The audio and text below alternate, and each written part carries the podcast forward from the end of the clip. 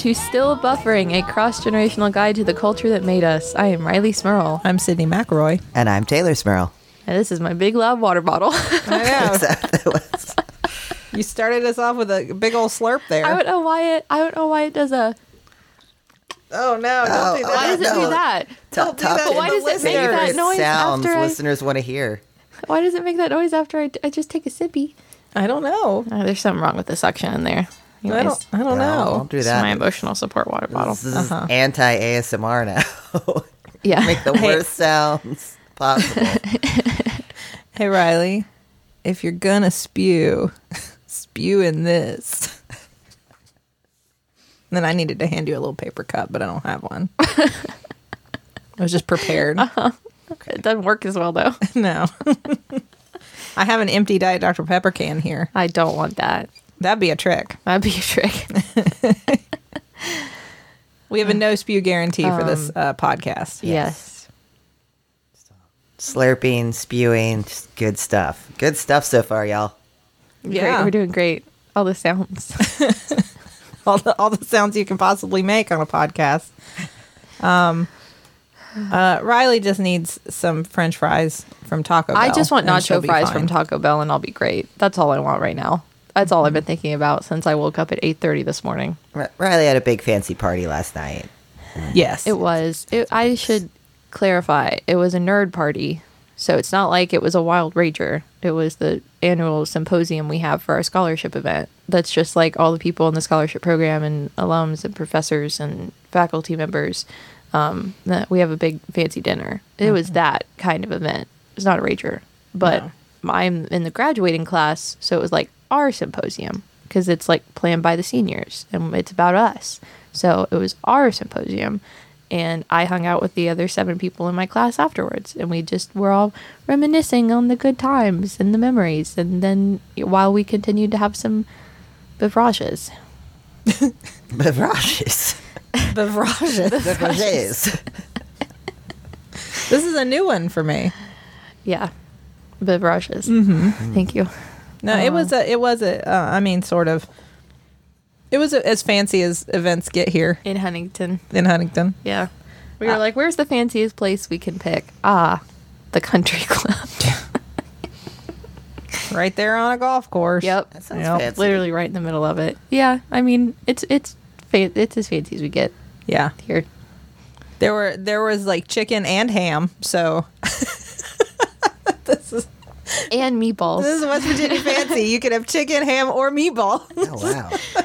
Your kids loved it. the, there was a pasta bar, so my children were yes. And there were two different kinds of spirally noodles, and they let the mm-hmm. little kids go up to get their food first. And Charlie wanted me to go with her to get her food, and she could only kind of see up to the buffet table. And I was like, "All right, Charlie, there's two shapes of noodles, but they both look the same. Like they're both plain. Mm-hmm. So which one you want?" And she said, "Which one's spirally?" I said, "Well, I hate to break it to you, they both are. Because one was like the actual like rotini, mm-hmm. like the like little screw looking like spiral, but Yeah. one was like a big. What's the one that's like a double macaroni? Like if you took two I know macaronis and like kind of made a swirl out of them. I know what you mean. this is good. Is that content. rigatoni? No, that's just a tube. I have no idea. I know what you uh, mean. It's like a big macaroni. it's like a big bag. It was just both of those, and they both were spirally. And she said, "Well, give them both to me." Of course. Yeah. So I did, but she only ate one shape. They both were buttered noodles, but she said, "I only like this kind." And I said, "You don't like the other shape of plain buttered noodles?" And she said, "I would eat them if they were the last noodles on earth." she said, "If it was just me and these noodles, I'd eat them." it was just me and these noodles. Did you also see their reaction? Both of my children when they saw that the pats of butter were Were shaped. shaped like roses.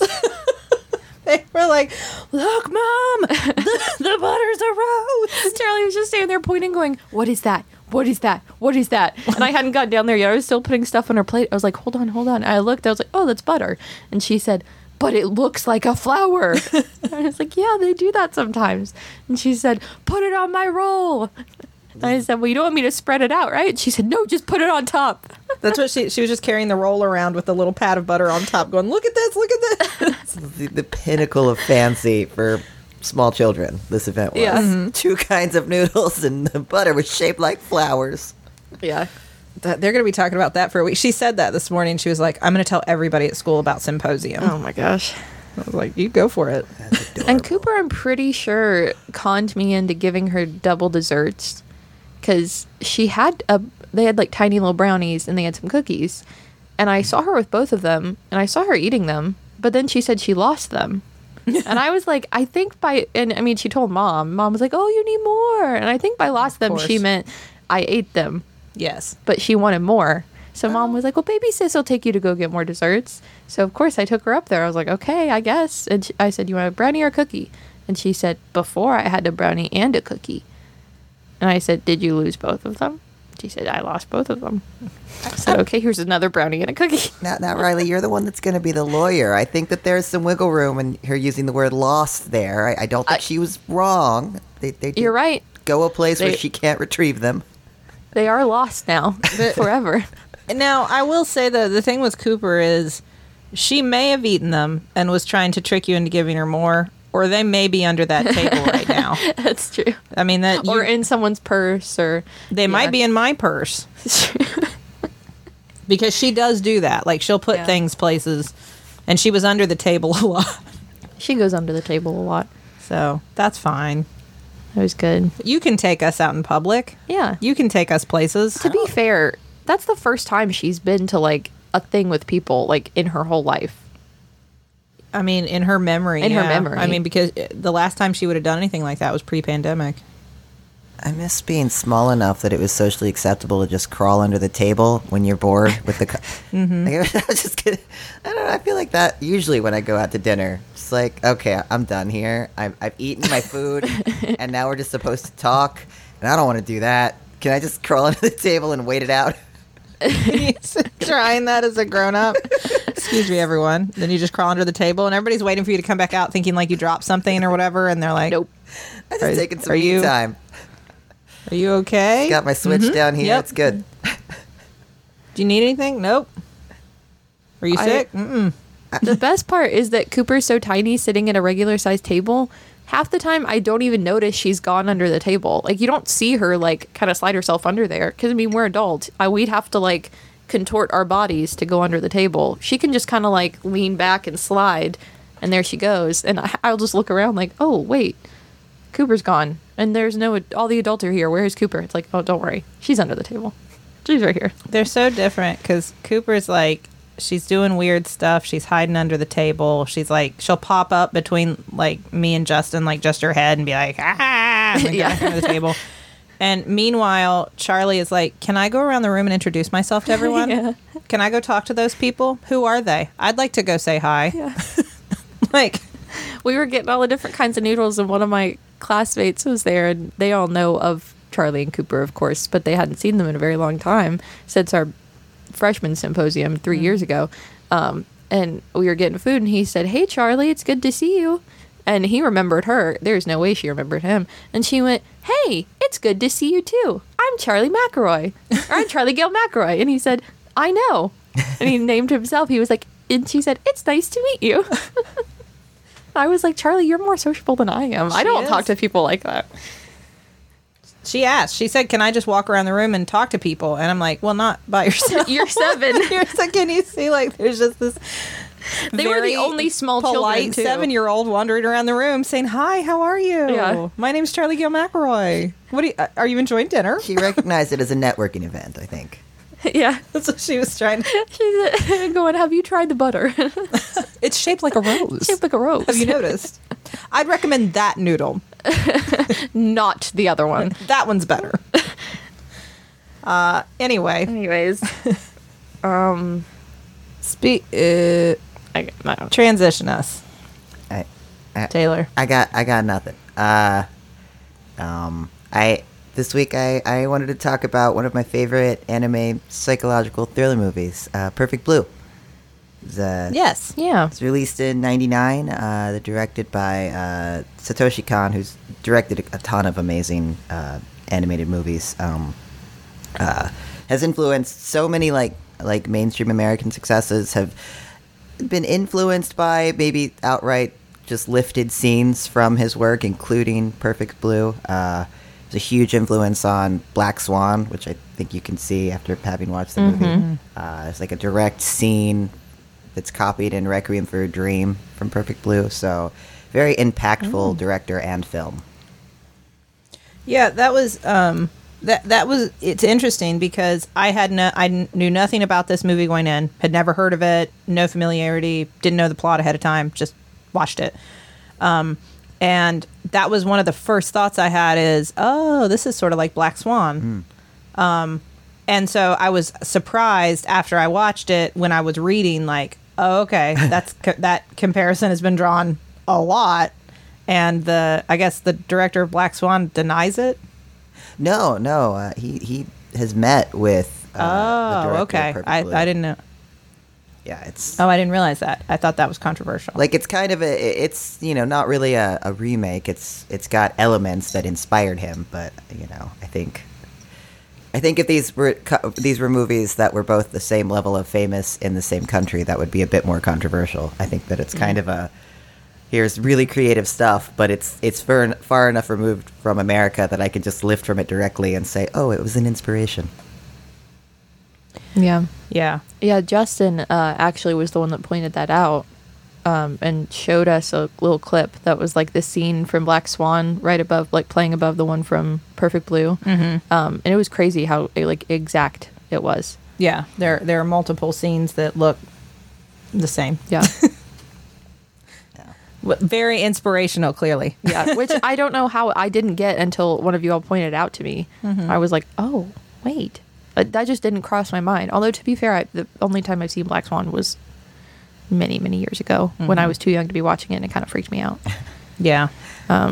So, well this Yeah, that was we had to we had to rush Cooper out of the room pretty quickly when I was watching this movie. She said, I- what? I'm scared. And you said, What scared you? I didn't know what I was watching. i absolutely. I realized warned I did not I I moved I she she was she's fine. She was not damaged. No, but she was I- fine. But I there was a, I mean, you know, early in the movie, you've just got like, you know, pop stars singing and dancing on stage in pretty dresses. So, like, you know, Well, that's how all horror movies start. They all start with something like happy and good. It's like, well, if we could just stay here for the rest of the movie, that'd be nice, but then we wouldn't be watching a horror movie. and there are people fighting and there's blooding, and she loves fighting and blooding. She loves blooding. there's a lot of blooding in this movie Oh, man. Oh, uh, that's towards the end. We'll get to it later. It was a Yeah. blooding moment that I thought was particularly particularly Bloody. bloody. bloody. yeah. yeah. no, she she did not see any of that. She saw the very beginning, and then I realized like this is not. Yeah. It's hard. I, I mean, I really think it's it's hard for uh, kids like Charlie and Cooper do not understand. If I am watching something animated, I think they assume it's for kids. I think it's just such a it's such a difference mm-hmm. culturally. Like they they're not used to seeing me watch something animated independently, mm-hmm. and so they assume like, oh, okay, well this is for us. Yeah. It's like no, absolutely not, Definitely not. not for you. Well, that's definitely. I mean, the first and I saw Perfect Blue for the first time years ago, and that was one of the first. I mean, I'd watched a lot of anime, but even though anime can have very adult themes and you know it can be made for adults, this was the first like work that I felt I saw that was. It really is just. It is a psychological thriller. It's just using the medium of of animation instead of live action. Like mm-hmm. it, you know, it, it's it's taking advantage of the medium in some of the ways. Like I don't know if you could replicate it in live action, but I do think that is that is something unique about it. Is that it's you know if you're a fan of of psychological thrillers, you will like this. However you feel about anime. Yeah. Well, I think it really, I mean, certainly in, in live action movies, they are able to accomplish that sense of like what's real, what's fake, what is our, our, our protagonist, what are they dreaming or hallucinating or, you know, and what is real. Um, you can do that with live action, but I don't I don't know that it, it would ever be quite to the extent that I feel like they achieve with Perfect Blue. Mm-hmm. Like scenes where I'm I was watching thinking like what is happening? Like it, I you know, you feel the characters confusion and loss of sense of reality because you also share it because you're able to do that with animation in a way that, you know, real human bodies just don't. Mm-hmm. Yeah, I mean, there's that suspension of disbelief with everything that's animated, where it's like if you're watching a horror movie that's live action, and someone starts like levitating or something, I don't know, that like pulls you out of it. It's like, okay, well, this has stopped being as scary because obviously this is not like in reality. But you already know that when you're watching something animated going in, you don't expect it to be like reality. It's it's animation. Um, so it it gives you uh, which I did note when she starts floating at the end, like not floating, but like kind of She kind is of floating, floating, yeah. levitating, um, moving in floating strides. I was like, if this were a real live action movie, I just would immediately think that was silly. But because I don't need to worry about what's realistic, this is great. This is whimsical. Yeah. Um, I, I also feel like it because I don't know. This is my again, and this is because for me, I I don't watch a ton of animated stuff that's just for adults, but the the fact that it wasn't live action made me actually more nervous. It added to the suspense for me because I felt like there were fewer Really? rules. Oh, I feel like in in the world of animation, like because because real people aren't doing this stuff, it also makes it feel like the rules of reality are not necessarily applicable. Hmm. And so I felt like everybody was a little less safe and the stakes were higher because I don't know, but that was my sense like eh, just because of the way I experienced the medium like oh, anything could happen. Oh, this could get really bad like Yeah. you know, maybe maybe she is murdering people. I don't know, like anything could be happening. right. Yeah. Well, I do think that, I mean, especially when things, I guess I should give kind of a, the briefest synopsis because it's. Yeah. it's a Oh, lot, yeah, But, yeah. It's really uh, it's basically the story of a, a, a young pop star who's making the transition, sort of leaving her pop star idol past behind to transition into a serious actress.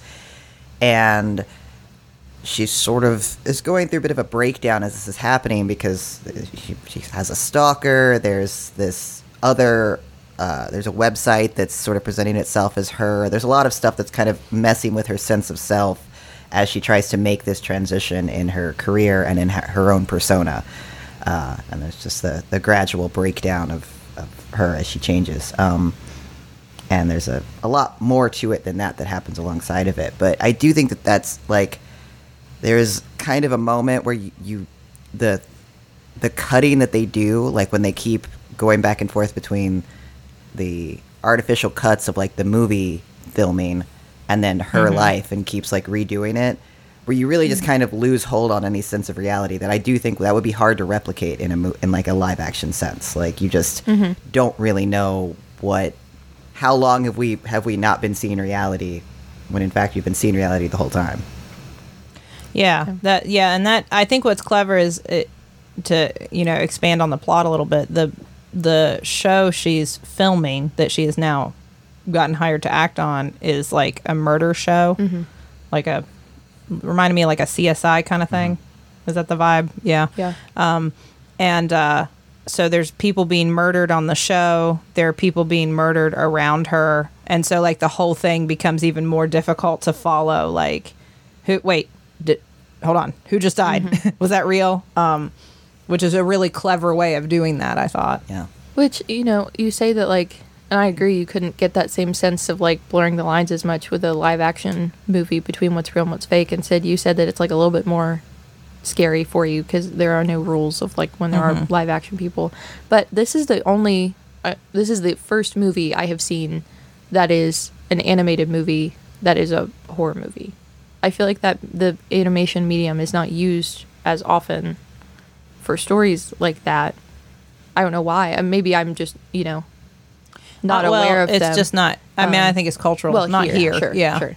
Um, but I don't know why people here don't take advantage of that as much because I feel like it is a good medium for for telling scary stories and, and horror movies and thrillers and um, I don't know. I, I yeah, I, that definitely is a cultural thing, but I don't know why here people don't do that more. Well, I, I think we're. I mean, we're getting there, but it's always you know you get like indie movies or like shorts that are animated that are scary. There's a really great like some of the segments in like the ABCs of Death that are animated that I think are really well done. But I do I like that it just it is take it takes itself seriously in what it's doing, and that's that was the director's vision. You know, it was kind of like I could make uh like I have a budget for like a B-rate live action film or like an A-grade animated film, I would rather make this movie animated than live action. Mhm. Yeah. Well, and it really like if you have if you if your story is compelling enough, which it is, then you, you know the whatever the medium is, you're going to be able to connect with people. But I really think it adds to this. Um, which I don't know. I mean, I guess if you draw a direct comparison, it would be Black Swan. Yeah. Like, it, what would this look like if it was live action? I mean, obviously, slightly different plot and everything, Yeah. but it would look very similar to that. Well, and I, I mean, I, I don't know. I think specifically for the the way that this presents itself, I- I mean, using this kind of female idol character as your main character in an in animation, I think adds another layer to it because of just how I don't know, like you know how much people love their you know their animated girlfriends and like that this character is sort of idealized by all these men these male fans that she has. I mean i think using a cartoon character for that somebody who really is like they don't exist in reality. They're they're just there to fulfill our desires. Like having her agency sort of being questioned in the film is really interesting because it adds a kind of another a sort of uh, i don't know a bit of a thought of how we process like I don't know, like fictional hmm. characters a bit more. Yeah. It does. It does. And a lot of the um there are moments throughout it where she is in a position, especially when she's like nude or partially nude, that is like you feel kind of like voyeuristic mm-hmm. watching the movie. Mm-hmm. And I think I have to assume that's intentional. Mm-hmm. Like you've gotten to know this character, but also now we're showing you this image that is a very like stereotypical kind of graphic image, you know, of mm-hmm. this beautiful young girl who's just here for you to look at, and it it's uncomfortable in moments. Yeah. Yeah. Well, it is because you know in a lot of like anime, there's what we call fan service. I don't know. I feel let me mm-hmm. describe to my sisters what fan service is. Uh, but you know, it's like just moments that are kind of purposely like sexy or like you get like an upskirt mm-hmm. shot, and it's not recognized in the reality of the thing you're watching. It's just there for you mm. that's viewing the cartoon to like have a moment of like, ooh, you know, that was hot. Yeah, mm-hmm. yeah. And I think it is interesting that this kind of turns the camera back around on the viewer in that sense because you are made to be uncomfortable in those moments that would usually be like a fan service moment. Like, oh no, I mean it, it's true in horror movies too, right? Like the the girl that'll get her, oh she'll get her shirt ripped in mm-hmm. a very specific mm-hmm. way so you can see your breasts, and then Yes. it's like, Yeah. Oh this hor- this girl's being stalked and murdered, but oh also her boobs are showing. Like I feel like this movie is purposeful in how it shoots that. That like you never, it's very uncomfortable in all of those moments, and it's mm-hmm. meant to mm-hmm. be. yeah, It, that makes sense. yeah, because it, it, it's highlight it's it is exploitative, and it like that what she is going through is exploitative, and that mm-hmm. is evident in the way that you're in, in you know encountering it. Um, I want to talk more about exactly like why you like the movie so much, Tay. Why this was something that you wanted to talk about specifically. But before we do that, Let's check the group message. Uh, so here's the thing you all know me pretty well and i know you all pretty well but no matter how well you know somebody there are always stories that they haven't told you everybody has so many stories there are always more stories fascinating things about their lives that you may not know no matter how well you feel like you already know them and that's why Storyworth exists. It's an online service that helps you and your loved ones connect through sharing stories and memories and preserves them for years to come. Storyworth is, is really easy to use. I've used it. Um, every week, Storyworth will email your loved one. So, whoever you would like to learn more about, somebody that, and again, it can be somebody that uh, is a is a close friend or somebody that you want to learn more about that you don't know a ton about already, or somebody that you know, like you're like a sibling, a parent, a somebody that you know super well, but you know there's other stuff about their life that you just you've never heard those stories. They will email that person a thought provoking question of your choice from a vast pool of possible options. Um, each uh, unique prompt asks questions you've never thought of, like something like, What is one of your fondest childhood memories? So, just something that you wouldn't typically ask, like your dad in conversation. Um, And our dad loves it because he loves telling stories. Exactly. Um, and this will give you the opportunity. This will give your dad the opportunity to tell you a story that isn't about something he saw in the obituaries. There you go. That's what our dad does. So, How about yours? Storyworth can fix that for you. like like Storyworth fixed it for us. Um, after a year, Storyworth will compile all those questions and stories, including photos, into a beautiful keepsake book that the whole family can share for generations. So, Teylor, if our listeners want to check out Storyworth, what should they do? Get to know your loved ones better and preserve those special moments forever with Storyworth. Right now, for unlimited time, you can save $10 on your first purchase when you go to storyworth.com slash stillbuffering. That's S-T-O-R-Y W-O-R-T-H dot com slash still buffering to save $10 on your first purchase. Once again, that's storyworth.com slash still buffering. So I got in the habit for a while after I'd do my my workouts of getting in the car and then I'd have to sit and finish my little protein shake before I could start driving because I just wanted to like kind of get it out of the way because it didn't taste great. But I was like, I need some protein. It's a quick way to get it, I guess. Not the best, most flavorful thing, but I'll just chug it. I'll get it over with. Another story that Dad shared that I learned from him, a trait we share. Um, and I was like, you know what? I need to find something that gives me the same protein but tastes good. I need to find something that I actually will enjoy consuming after a workout. And that's why I started eating Magic Spoon. It's not an actual spoon. That's the name. It's cereal, but it's called That makes more sense. Yeah, But I didn't eat eat it with a spoon. with a spoon. Yes. Or e- sometimes I just eat it dry with my hands because that's also good. Th- those are Um, both fine. We won't tell both you how to eat Magic Spoon. You decide. Thank you. Um, and that's because Magic Spoon has no sugar and it has 13 to 14 grams of protein. So it's something you can, it tastes great and you can feel good about eating it. And like I said, I replaced my protein shakes that I didn't enjoy drinking as much with something I really like snacking on and eating. Um, and it is gluten free, grain free, and soy free. So fits all of your needs if that's something that you uh, need to be aware of. And all the flavors that I mentioned, you can uh, build your own box of a custom bundle. Choose from flavors like cocoa, fruity, frosted, peanut butter, blueberry, cinnamon, cookies and cream, and maple waffle, which sounds delicious. I have to say, personally, I do like the fruity. Um, that's my favorite, but they all are great. Um, there are lots of combinations, like mixing the cocoa with peanut butter, tastes like a peanut butter cup. Lots of great combos you can try in there. I bet the blueberry and maple waffle will be good. They'd be like blueberry waffles. Oh, that would be good. That'd be good. Um, and it tastes exactly like all the cereals you love from your childhood, but it's super nutritious, so you don't have to feel like you're eating all that sugar um, in the morning to start your day. So, Tay, if our listeners want to check out Magic Spoon, what should they do?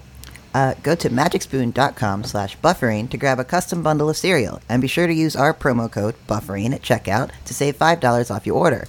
And Magic Spoon is so confident in their product, it's backed with a 100% happiness guarantee. So if you don't like it for any reason, they'll refund your money, no questions asked. Remember, get your next delicious bowl of cereal at magicspoon.com slash buffering and use the code buffering to save $5 off. So Tay, uh, aside from the fact that I mean it's a really good movie, it's really well done, and it it also like as not just a psychological thriller, but as like a murder mystery. Um, I didn't know what was happening until the end. Yeah. Like it really. I mean, I at least for me. I mean, maybe you all figured it out, but No. it, it succeeded for me. Like Yeah. I, I didn't I didn't know what the result was going to be, who who committed the murders, and what was actually going on with our main character. Like was any of it what was real, what was fake? I, I really was confused. Um, but aside from those like obvious reasons, why why did you pick this movie? Well, um, I mean, it made a huge impact on me because it was kind of a combination of two things that I love. I've always loved horror movies, and I also love anime. And I also think that it's sort of, it's you know, in the way that we just talked about with like you know, I don't know, I, idols like cartoon idols, like it's a bit of a self-aware send-up of that, but also in the horror movie genre. I love like like that's why I like Scream so much because it's kind of it's self-aware. It it knows the medium that it's pl- that it's set in and it's playing with those tropes. I think if you kind of look at it through that scope of like the final girl, um, who you know, there's certain rules you have to follow to be a final girl. You know, you have to be innocent. You kind of have to be like like the the protected, like loving one, and and really this is a, sort of a send up of that because as she starts to establish herself and maybe like lose her innocent good girl image, uh, she, I mean, that's the thing that kind of saves her is her ability to fight for herself, to defend herself, to like allow herself to become a, a new version of her. And I, I think it's in, it's sort of it's smart how it takes on that kind of final girl innocence idea and sort of turns it around. Um, gives gives the final girl agency in her her own existence. Um, It is nice too that like because I mean for a while I mean I was I the only one who was like fooled for a while like I did think maybe she was murdering people or like Oh yeah, had two personalities that yeah. Like she killed her own fish maybe. Like Yeah. I mean what okay. I think they do a good job of of wanting wanting you to think that, okay. Like I, wanting to trick you in that way. Because I mean, then they subvert it and they want to they want to get you. well I I just want to make sure it wasn't just me. Like No, I, no, I really no. was. Yeah, which again may have been informed by the fact that I kept thinking like, oh, this is like Black Swan, you know. Um, but uh, but I kind of I like that they didn't end up like that wasn't the solution. I mean, I guess we're sort of spoiling the movie. That's not what's going on. No. Um, and I, I liked that though because I feel like the idea of a young woman sort of being forced into one mold, realizing it's not right for her and wanting to go a new direction and like having to take chances and work hard to, to do that even when there's pressure not to. I feel like that the idea that that would immediately cause um, her to like murder people. you know, like that she wouldn't be able to handle it. Yeah. like that. Of course, it would be stressful. Of course, it you would have to like process it. Of course, that at times that could you know cause you to second guess and question. But it's not necessarily something that she couldn't achieve. It is something she can achieve, and she does by the end, which is sort of like you said, more like a horror movie where like she is tough and strong enough by the end, even if she was the good girl, the quiet girl, the bookish girl, whatever the whatever our typical hor- horror movie final girl usually starts out to be. it's like that. Uh, like good for her, like thriller movie trope. That are movies like um, um. Oh, what was the one with the? Oh, that just came out. I, I this is an awful bit of content, but it's the one where the woman like inherits all the the knives out.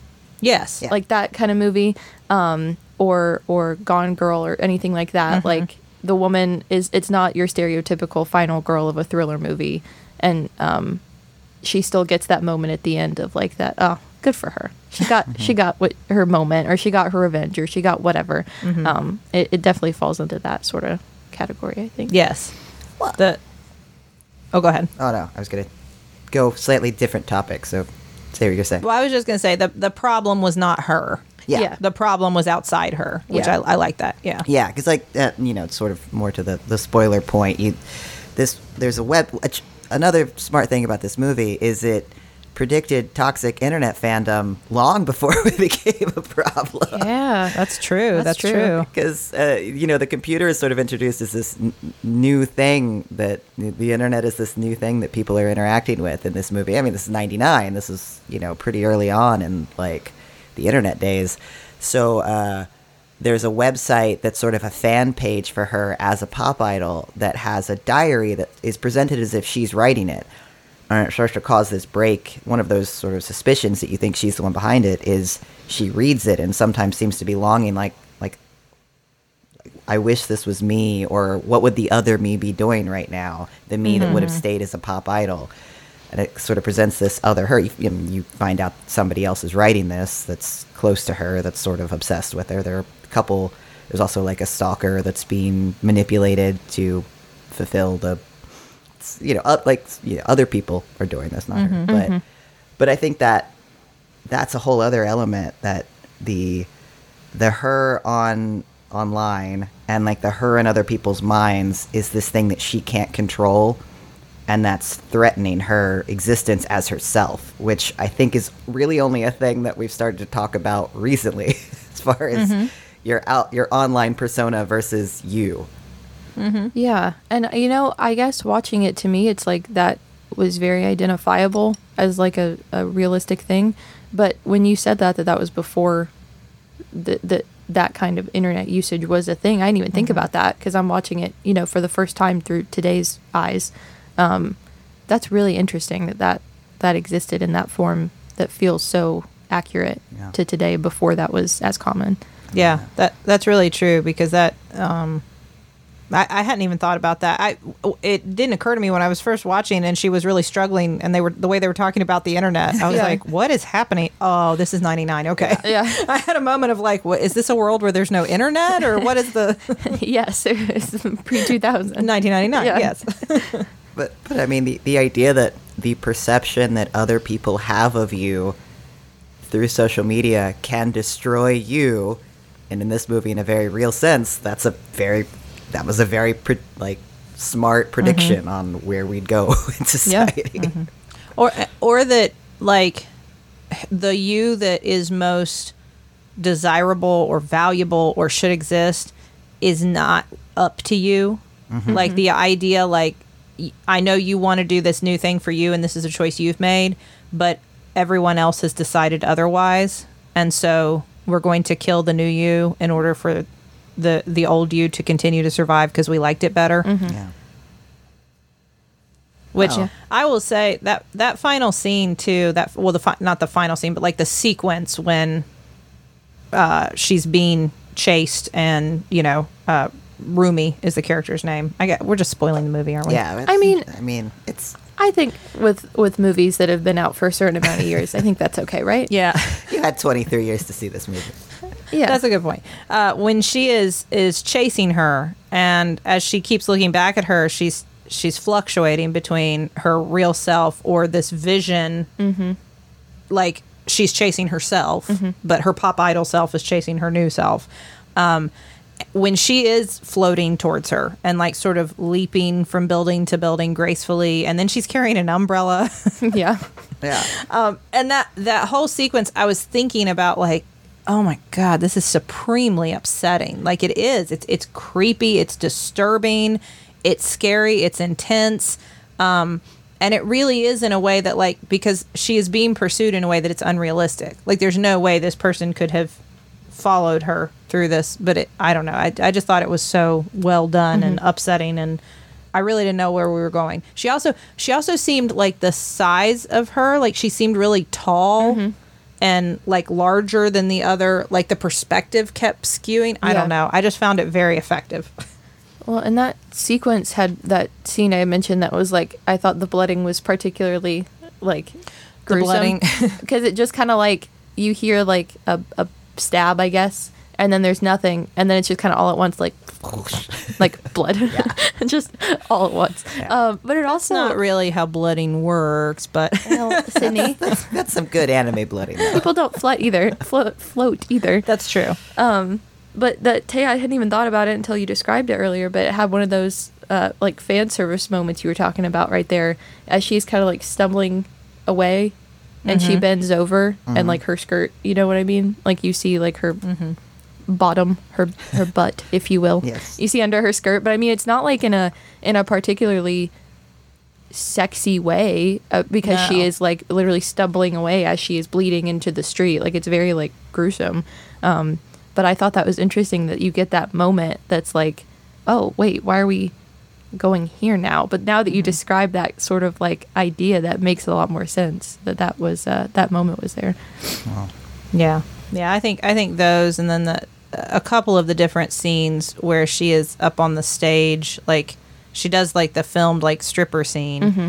but then like there are a couple references to that where like her shirt is torn open and mm-hmm. she's like sort of falling kind of gracefully with her head thrown back. And i mm-hmm. mean and it's very like and it's in a scene of sexual assault and violence and you know it's it's upsetting but like it's clearly the way that it's depicted it's like oh oh okay i yeah. Yeah. It's very uncomfortable. Yeah. Well, and I mean, it's it's interesting in the sense that you know her going from pop idol to an actress.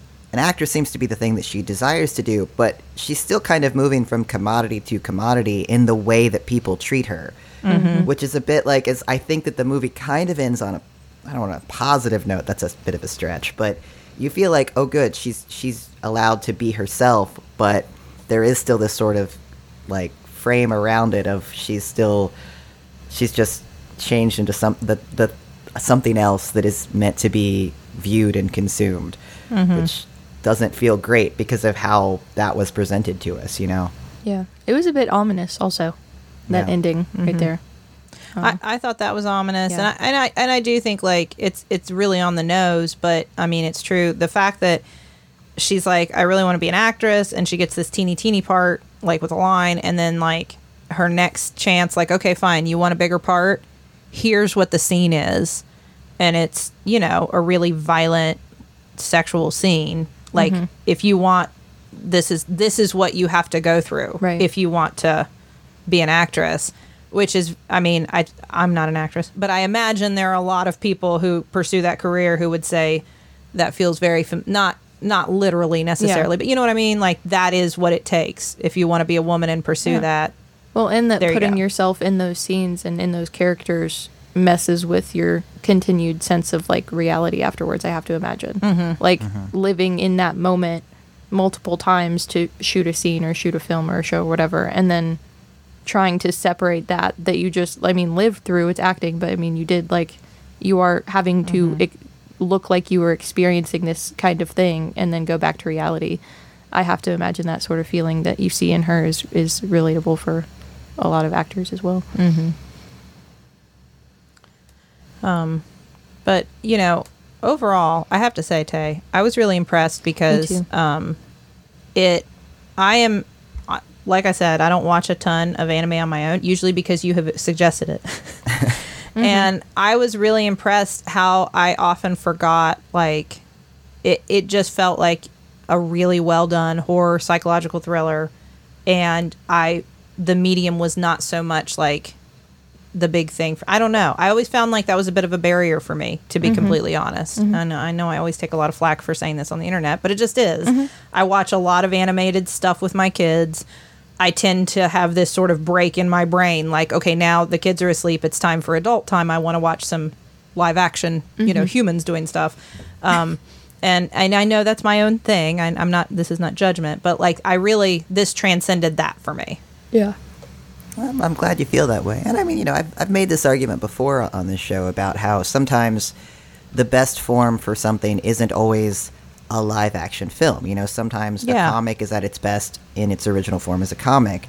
And it's really about using, like, different mediums offer up different advantages. And so taking advantages of that, that what that medium has to offer is how you make something good.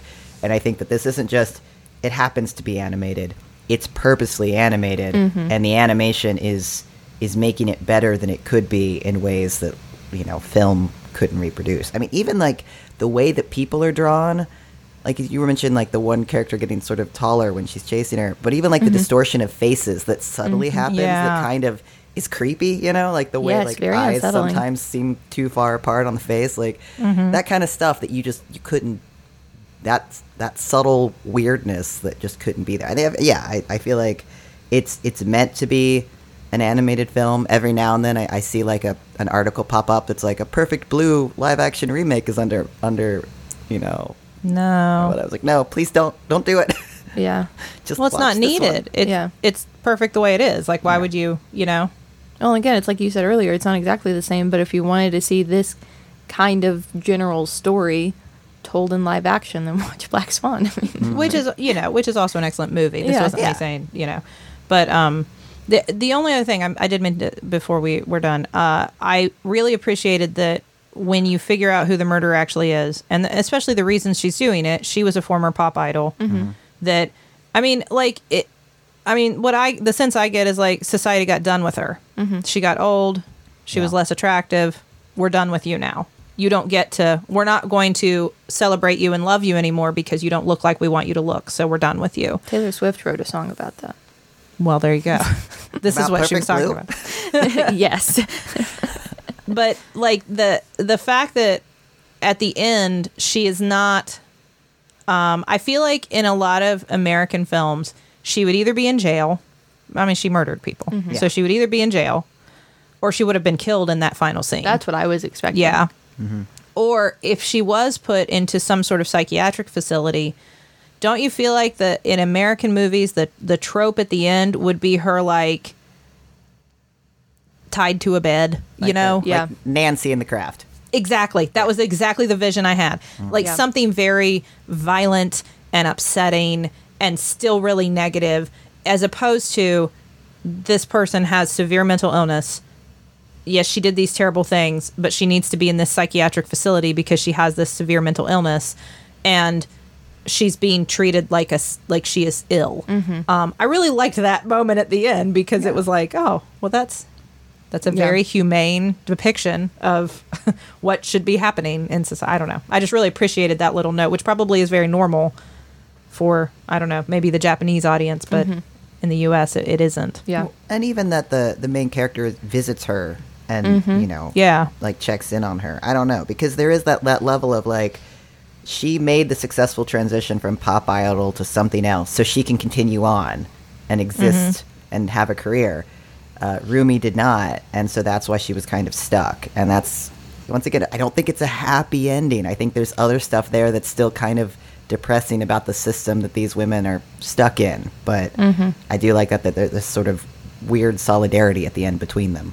And she brings her flowers so that Yeah. she can continue to imagine herself as a pop idol. Yeah, no, I agree. It's not happy, but it is more humane. It's more peaceful. Yeah. Yeah. Yeah. Well, thank you, Tay. Yeah, Thank- thank, thank you. you. I, I did really enjoy watching this, and it is something. Again, I say this a lot with uh, things both of you bring. Um, something I never would have watched probably otherwise, cause, just because I didn't know it existed. Yeah, same Um, here. So thank Makes you. me really happy. Yeah. Uh, but of course, for any, once again, anybody that checks it out because of this, massive content warnings. There is v- violence, blooding, sexual content. It's a deeply uncomfortable movie sometimes. Yeah, like sexual assault scenes. Um, Yeah. And yeah, so definitely be aware of that. It's uh, subbed and dubbed, so Uh-huh. whatever you prefer. Um, all right. Well, what's what's next? So, very different direction. Um, I was listening to my early 2000s bangers playlist on the way here.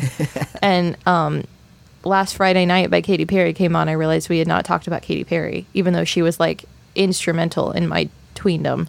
Um, all right. So, I thought we could talk about Katy Perry and specifically her album um, Teenage Dream. All right. So, we will talk about Katy Perry next week. yes, we will. I, I like it. We like to keep our listeners guessing. Yeah. yeah, you never know. Gotta spice it up. Right when you think we're gonna zig, we zag. Yeah. I listen to music other than Taylor Swift. hey, They even feuded for a bit. that's true. And they So- dressed as food and reunited. there you go. Love that for them. All right. Well, uh, thank you, listeners. Um, you should watch Perfect Blue. Uh, c- uh, of course, considering the content warnings that uh, that Teylor mentioned, um, it was it was very excellent, very thrilling. Don't show it to your children. No, Yes. not for kids. Not Yeah. for kids. This is for grown-ups. Yes. Um, you should go to MaximumFun.org and check out all the great podcasts there that you would enjoy. You can email us at stillbuffering at MaximumFun.org and you can tweet at us at stillbuff. And thank you to the Nouvellas for our theme song, Baby Change Your Mind. This has been your cross generational guide to the culture that made us. I am Rileigh Smirl. I'm Sydnee McElroy. And I'm Teylor Smirl. I am still buffering. and I, I am am too.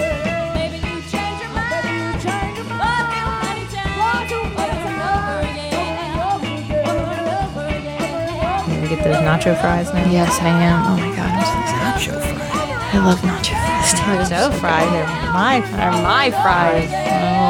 Okay. Oh no. Is that good? No. Hi, I'm Biz, host of One Bad Mother. Whether you're a parent or just know kids exist in the world, join us each week as we honestly share what it's like to be a parent. I signed my stepson up for a camp that is actually in another state. I feel really stupid, and I don't think we're going to get the money back. And then he found out that the car manual is a book about cars. So now he's reading our car manual. We ha- are, I, it, ah! So join us each week as we judge less, laugh more, and remind you that you are doing a great job. Download One Bad Mother on MaximumFun.org, and yes, there will be swears. MaximumFun.org. Comedy and culture. Artist owned. Audience supported.